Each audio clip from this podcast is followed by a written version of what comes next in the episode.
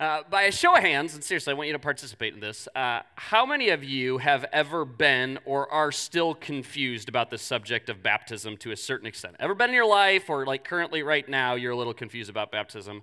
I don't believe any of you because I very much include myself in, in that group. In fact, um, what's kind of interesting is I grew up going to church. honestly, church has always been a part of my life. It, it, was so rare growing up that, that me and my family would, would ever miss a Sunday morning. Uh, I witnessed plenty of baptisms growing up, baptism services in lakes and ponds and rivers and pools, all these different bodies of water. And, and still, despite all that, I, I got to admit that for most of my life, this subject of baptism was still pretty confusing for me. And so I got to think that for, in particular, those of you that are new to this whole church thing, perhaps there's a little bit of confusion on this subject of baptism of well. In fact, for, for most of my life, when I would hear the word baptism, I would think about baptism. This is the type of imagery that would come to mind. Now, keep in mind, I'm not making fun of this. This is just genuinely what would come to my mind. I would think of usually like an older guy, a pastor, and a tank of water, still wearing his suit uh, the other person, you know, wearing like one of these white robes, and eventually he'd say a couple things. He'd dunk the person into the water. The other person would come out, and people would like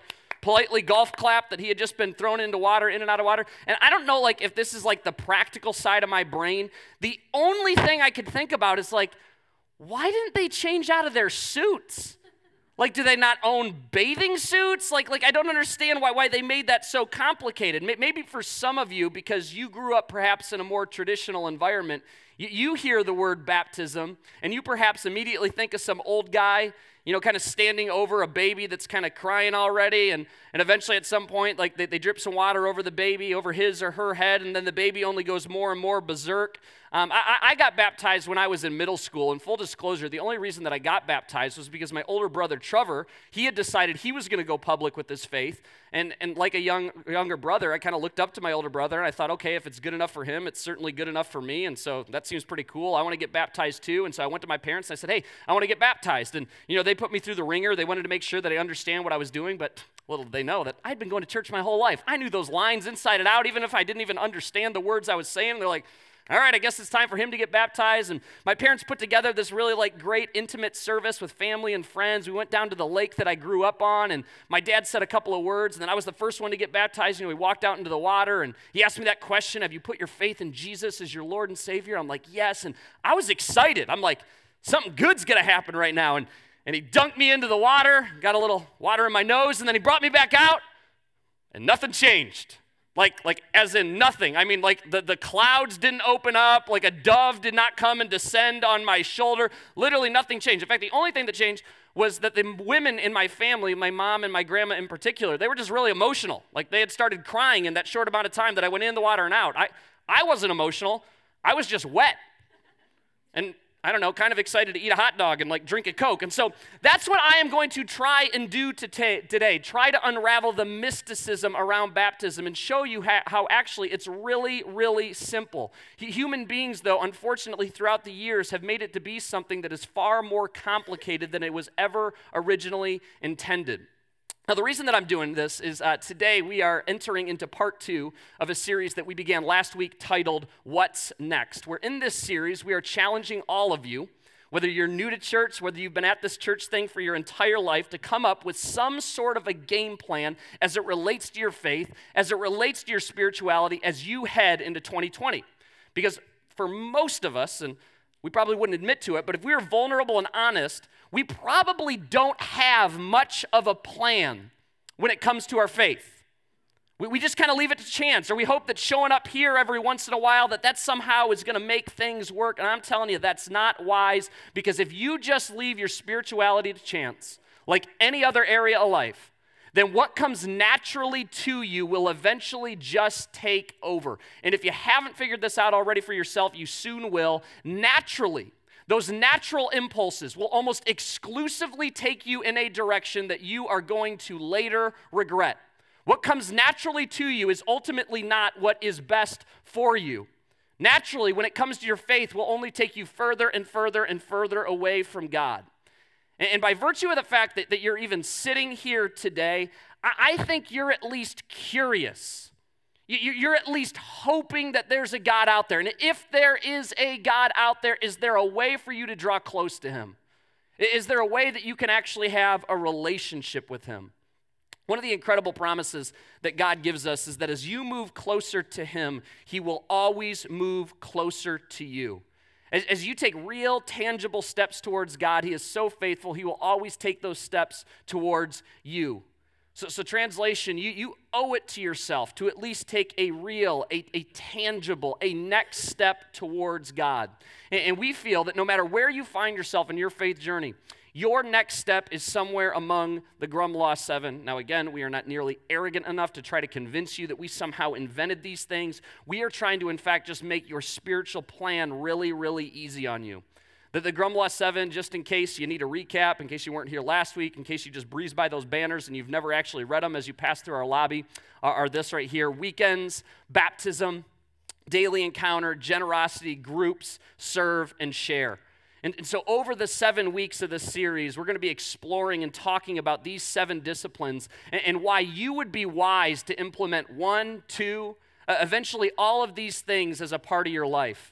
Last week we talked about groups, uh, or as we call them around here, connect groups. If you weren't here last week, again, I'm begging you, begging you, begging you, please go to grumlaw.com slash messages. Either listen or watch the message there, or find us under Grumlaw Church, wherever it is that you happen to grab your podcast. Connect groups, again, I'm not just saying that to, to, to try to elicit you to sign up for a group. They really are the most important thing that we do around here. When, when you finally get out of these rows of Sunday mornings and you get into circles in people's living rooms. And the reason that's the case is because every single one of us, no matter how introverted you might be, we are all wired to be in community, to have real, human, intimate connection with other people. But even more than that, we all need to be in community. Because as we talked about last week, others can see what you can't. We need that community, which is shockingly difficult to find in adulthood.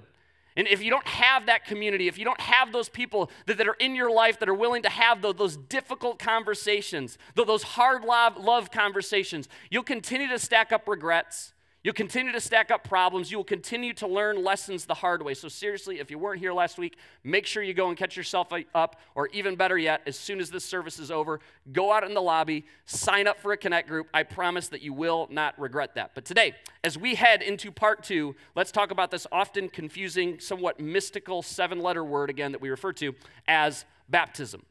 Now, because every single person sitting here today uh, finds themselves at different points in this faith journey, and in, in fact, uh, all of you probably have slightly different faith roots. Some of you, again, you grew up in more traditional churches. A lot of you that are sitting here today, the, the Catholic faith was very much a part of your past. So some of you, you grew up with an entirely different faith or religious system altogether. So some of you, again, th- this is brand new. You're just starting to explore. You could basically count on one hand the number of times that you stepped through the doors of a church. So some of you, you, you've gathered what you think you know about baptism from pop culture and, and from movies. And, and, so, in an effort to somehow cut through all of that and, and try to get us on the same page, I, I want to tell you all a story. And this isn't like some fictitious story. This is, in fact, a real story. And it centers around, and I'm not just saying this for hyperbole, but it centers around one of the most influential men in the history of the world. A, a, guy that we simply today just refer to as Paul. But before we jump into the life of Paul, before he appears in our history pages, I actually want to take you back even a little bit farther, back to the year of 35 AD. And as you can see here, in 35 AD, something pretty significant happens. A guy by the name of Stephen is martyred. Stephen is one of the original followers of Jesus, and little did he know that he would become known as the very first person that would be murdered, that would be put to death for his faith in Jesus. Now, I think that, that for us sitting here in 21st century America, that this is a little bit difficult for us to totally get our heads around because we live in such an accepting, such an embracing, such an open culture where we just say you can believe whatever you want to believe. But, but Christianity in the first century, to say the least, was not very popular. It, wasn't like they were picking up steam. It wasn't like people in particular, uh, right there around Jerusalem, were all jumping on board with this new movement that we now refer to as Christianity. In fact, the Jewish people, which was the predominant religion in that area, they really didn't like Christianity. Even after the resurrection of Jesus, I mean, again, he pulled this off. This guy that predicted his death, predicted his resurrection, and then boom, he actually rose from the dead. They still did not believe that Jesus was like actually the Son of God. There were a lot of different reasons as to why that was the case, but perhaps most notably, Jesus didn't exactly fit into their version, into their mold for what the Messiah was supposed to be. J- Jesus came down to earth to fulfill this role as a Messiah. And the Jewish people long had thought that he was going to be like this great war hero and he was going to step onto the earth and he was going to be kicking butt and taking names, and eventually the entire world would be taken over by the Jewish community, including the Roman government. And everybody would be like this unified group of people that all shared that Jewish faith. But that's not what Jesus was doing. In fact, Jesus was kind of doing the complete opposite. He talked a lot about loving your enemies and doing good to those who harm you. He was fulfilling more of this role of this suffering servant. Not, not to mention the fact that Jesus was constantly showing little to no respect to the Jewish leaders, for frequently challenging them for their religiosity, challenging them for their elitism. The very things that, in fact, drive you nuts about organized religion, those things drove Jesus nuts. And so, rather than embracing Jesus, Rather than seeing him as the fulfillment to all these prophets, to all these scriptures, they instead saw Christianity as a direct affront to Judaism. And most of the Jewish leaders back here in the first century were committed to making sure that Christianity did not make it out of the first century. And so here we have Stephen in 35 AD, and he's on the front lines going all over the place, spreading the name of Jesus, and he is doing a dang good job. Such a good job, in fact, that the Jewish leaders are taking notice. And they're shocked that despite repeated warnings, despite all these side conversations where they would pull him to the side and be like, You need to shut up. You need to stop talking about Jesus, he just would not be quiet. He kept talking about Jesus. And so eventually he's brought on trial in front of these Jewish leaders, and they do actually give him an opportunity to defend himself. And Stephen goes on to beautifully recount the history of Israel and the Jewish people with just such vivid detail, with breathtaking accuracy, showing and demonstrating to them, hey, I know my stuff. And then he gets right up to the present day where they recently murdered the very Savior that they had been waiting for. And it's like Stephen gets to this point where he's just like, I can't handle it anymore. I don't even care like what they do to me. He starts popping off. He basically picks up right where Jesus had left off. He says, You stubborn people, you're heathen at heart and you're deaf to the truth. Must you forever resist the Holy Spirit? That's what your ancestors did, and so do you. Name one prophet your ancestors didn't persecute. They even killed the ones who predicted the coming of the righteous one, the coming of Jesus, the Messiah. And now he's finger pointing, whom you betrayed, whom you murdered. Now remember, he is being brought on trial. And as you can imagine, this did not go over particularly well. In fact, this is what instigated his death. They shortly thereafter began to pick up rocks and throw them at Stephen, stoning him, throwing at rocks at him until he dies. Now, a wonderful little detail here is, is given to us in, in the book of Acts. Acts, for those of you that aren't familiar with this big book that we call the Bible, it's the fifth book in the New Testament, which is kind of the second half of the Bible. Uh, the first four books of the New Testament are Matthew, Mark, Luke, and John. Those are the four books that document Jesus' birth, his life, his death, and his resurrection. And then immediately preceding those is this book that we refer to as Acts, which basically recounts the history of the early Christian church. And we're given this detail in Acts that as these rocks are being thrown at Stephen, as he is slowly dying on the ground, we are told this detail here in the seventh chapter. His accusers took off their coats, the accusers of Stephen, and laid them at the feet of a young man named Saul. And if you're not familiar with the history of the early Christian church, these are the types of details that you're just like, where did that come from? Like, like why would they have included a detail like that? But this was Saul. Saul, who, who would later become known as Paul. And, and right here, a, a, fire, a fire is ignited within a young man named Saul. A, a spark is turned into a flame. Saul, at this point in his life, he was studying to become a Pharisee. Uh, the Pharisees were a particular sect of Judaism that practiced this really, really strict adherence to the law. That they tried to follow as closely as they could these 613 laws that were contained within the Jewish scriptures. And Saul, at this point in his life, I mean, he, he was a zealous man. He was like, I am going to be better at following these 613 laws than anyone who has ever stepped foot on the face of the earth.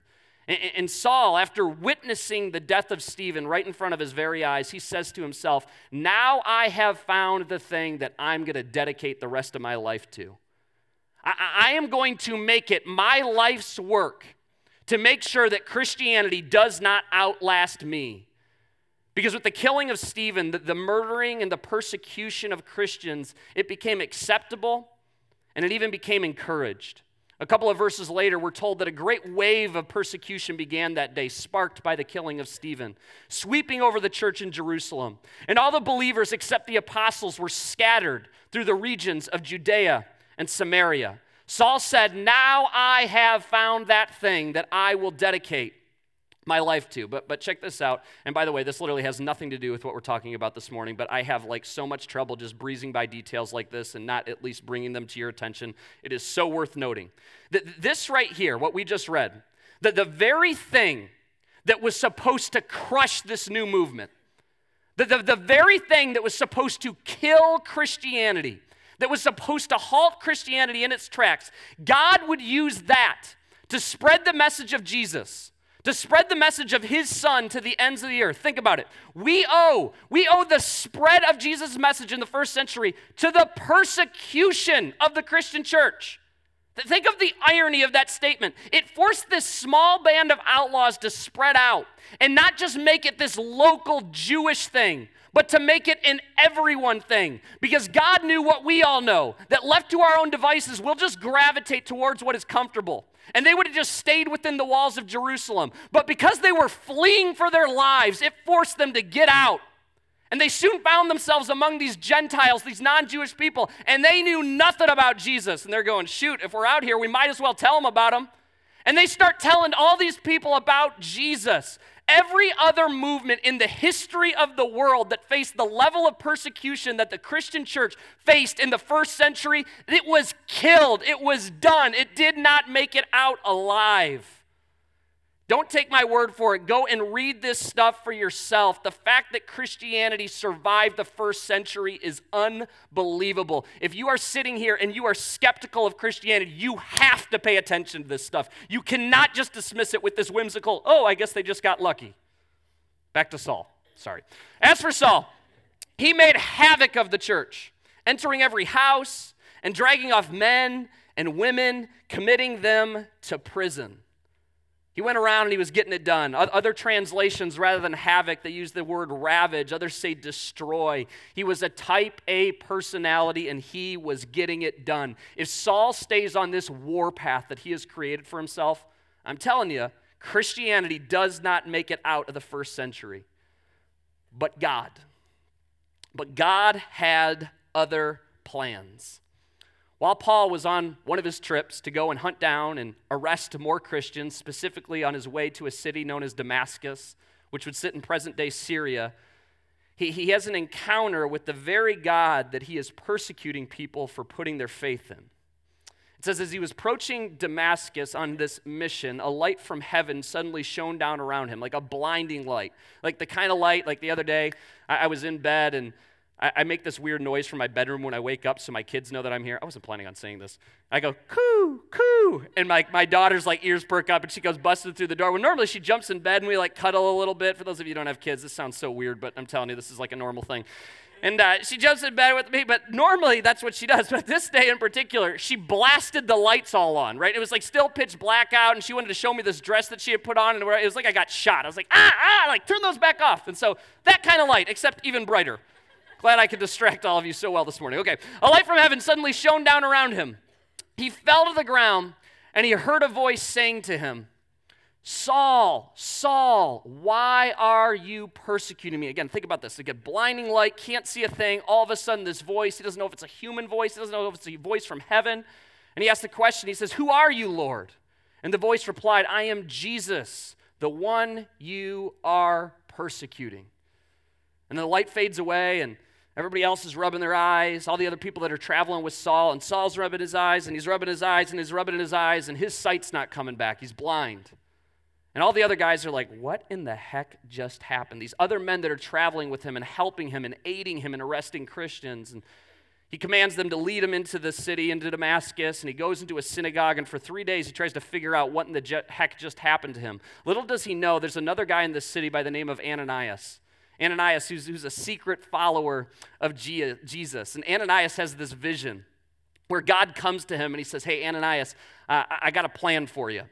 Uh, there's a guy in the city right now named Saul. H- have you heard of him? And he's like, yeah, I've heard of Saul. Where is he? Right? Like, this is the guy going around hunting down and killing Christians. You go, okay, I know Ananias, this is going to sound a little bizarre to you, uh, but he's here, and I need you to go have a conversation with him. I, I need you to, to go give him his new marching orders.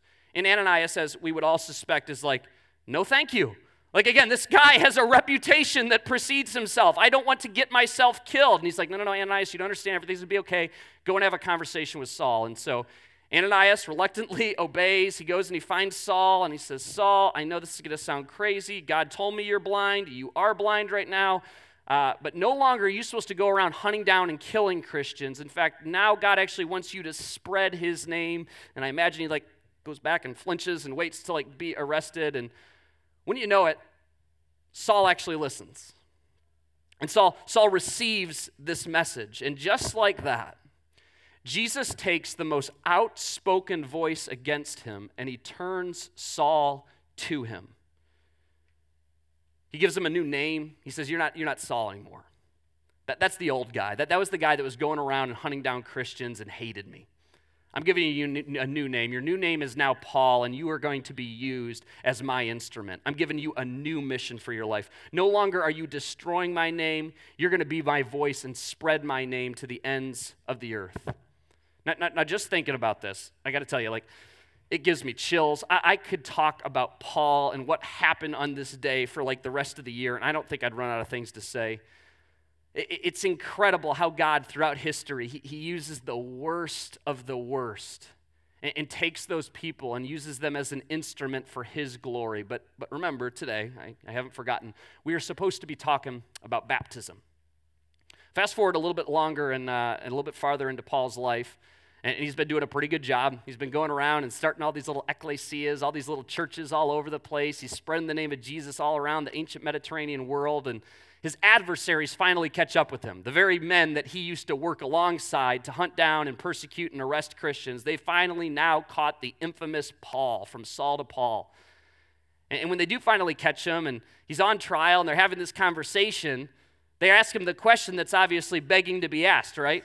What the heck happened? How do you go from this guy who absolutely hates Christianity to now on the front lines going around telling everyone about Jesus? And, he tells the tale of how the blinding light came, and he was blind, and then all these scales fell from my eyes, and I regained my sight. And he even recounts for us the very conversation that he had between Ananias, the guy that came and had that conversation with him, and, and him. And he, he tells some of Ananias' words. Remember, this is Ananias' words to Paul. He says, The God of our ancestors has chosen you to know his will and to see the righteous one and hear him speak. For you're to be his witness, telling everyone what you have seen and everyone what you've heard. What are you waiting for? It's like very impatient, Ananias. Get up and be baptized. Have your sins washed away by calling on the name of the Lord. Now, I, I can't speak for you, but, but to me, this seems weird. It seems bizarre. It seems out of order. At least when I compare, with, compare it with how baptism has been manipulated and practiced in the recent history of the church. I mean, think about it. Just a couple of days earlier, Paul's running around and arresting and persecuting Christians. And now, just because he has one interaction with Jesus, just one encounter with Jesus, just like that, he's about to get baptized. Now, now, maybe I'm living in a bubble, but that's not the pattern that at least I see among the followers of Jesus today. It's not the pattern I see here in our present time. And so, for the rest of our time together, drawing from the life of Paul, drawing from what we see here from Paul, and by the way, this is the pattern that we see all throughout the New Testament. I can't really tell you why God specifically directed me towards this passage of Scripture as I was preparing the message this week, but this is what we see all throughout the New Testament. And I know that this subject, for sure, some of you that are sitting here today, because of your faith roots, I recognize I can be stepping on some toes. I, recognize that this can be an emotional, that this can be a sensitive subject. And so I, I would challenge you throughout the rest of this message, if you find yourself getting defensive, don't take my word for it. Go read this stuff for yourself. Go, go, go, go read how baptism was practiced in the early church. Go, go see what Jesus had to say about baptism. But again, drawn from the life of Paul, there's several truths that I'd like to point out, and in turn, some myths that I'd like to, de- to debunk. So here are five truths to know. Number one, you should not wait. You shouldn't wait. The, the, the, number one reason that I hear from people who proclaim to be followers of Jesus, but yet they have not taken that step to be publicly baptized as an adult. I, I hear these things all the time, something along these lines. I just don't feel like I know enough yet. I don't feel good enough yet. I, I don't think I'm ready yet. Holla back at me the next time you have one of those baptism services, and we will see then. You all, Jesus was so crystal clear on this. He said, Believe and be baptized. That's it. Feeling not ready, feeling not good enough, it is not a disqualifier. It's a prerequisite. The only box that needs to be checked off before you are baptized, before you go public with your faith, is simply answering the question Have I put my faith in Jesus as my Lord and Savior? And if the answer to that question is yes, then you don't need anything else. Now, listen, I, I totally get it. I, I understand that the simplicity of this for us is difficult for us to wrap our heads around. That the Most High God, again, would make the standard so simple. That the way that He would say that you are righteous, that you are proved, it's not based on what you've done, it's not based on following these religious steps. No, no, no, it's so much simpler than that. It's faith, it's, it's trust, it's belief. Did you believe that God sent His one and His only Son down to earth to save you? To save you from that sin problem that you have no ability to solve yourself? That he died on a cross. God in the flesh died on a cross for you, for your sins, for your mistakes. But that he didn't stay dead. Three days later, he rose from the grave. And by acknowledging that, by putting your faith in Jesus, just like that, you get that right standing back. Just like that, that, that relationship is healed. If you keep waiting for like this perfect moment, you're going to find yourself on your deathbed still waiting. That perfect moment is not coming. For, for some of you that, that have been following Jesus for a while, you need to hear this. Part of this is just sheer obedience to something that Jesus very clearly asks you to do. It's taking to a certain extent a, a leap of faith. Maybe there's a reason they call it faith, trust, belief. If you're an adult and you've put your faith in Jesus, but you've never been publicly baptized, it's time to make it happen because when good things happen in your life, you tell people about it. And usually you don't wait, you tell people right away. You see a good movie, you go and tell your friends about it. You start watching a great new show on Netflix, you go and you tell people about it. You get yourself a new dog, that new puppy, you tell people about it. In fact, you tell too many people about it. That's all we see on your Instagram and your Facebook feed for like a year. You get a new job, you tell people about it. If you believe that, that Jesus has saved you from the sin problem that, again, you have no ability to solve yourself. What is better news than that? It's better than a new dog. It's better than a great meal that you had.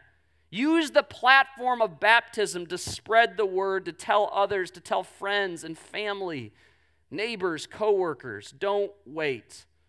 Number two, you're not too far gone.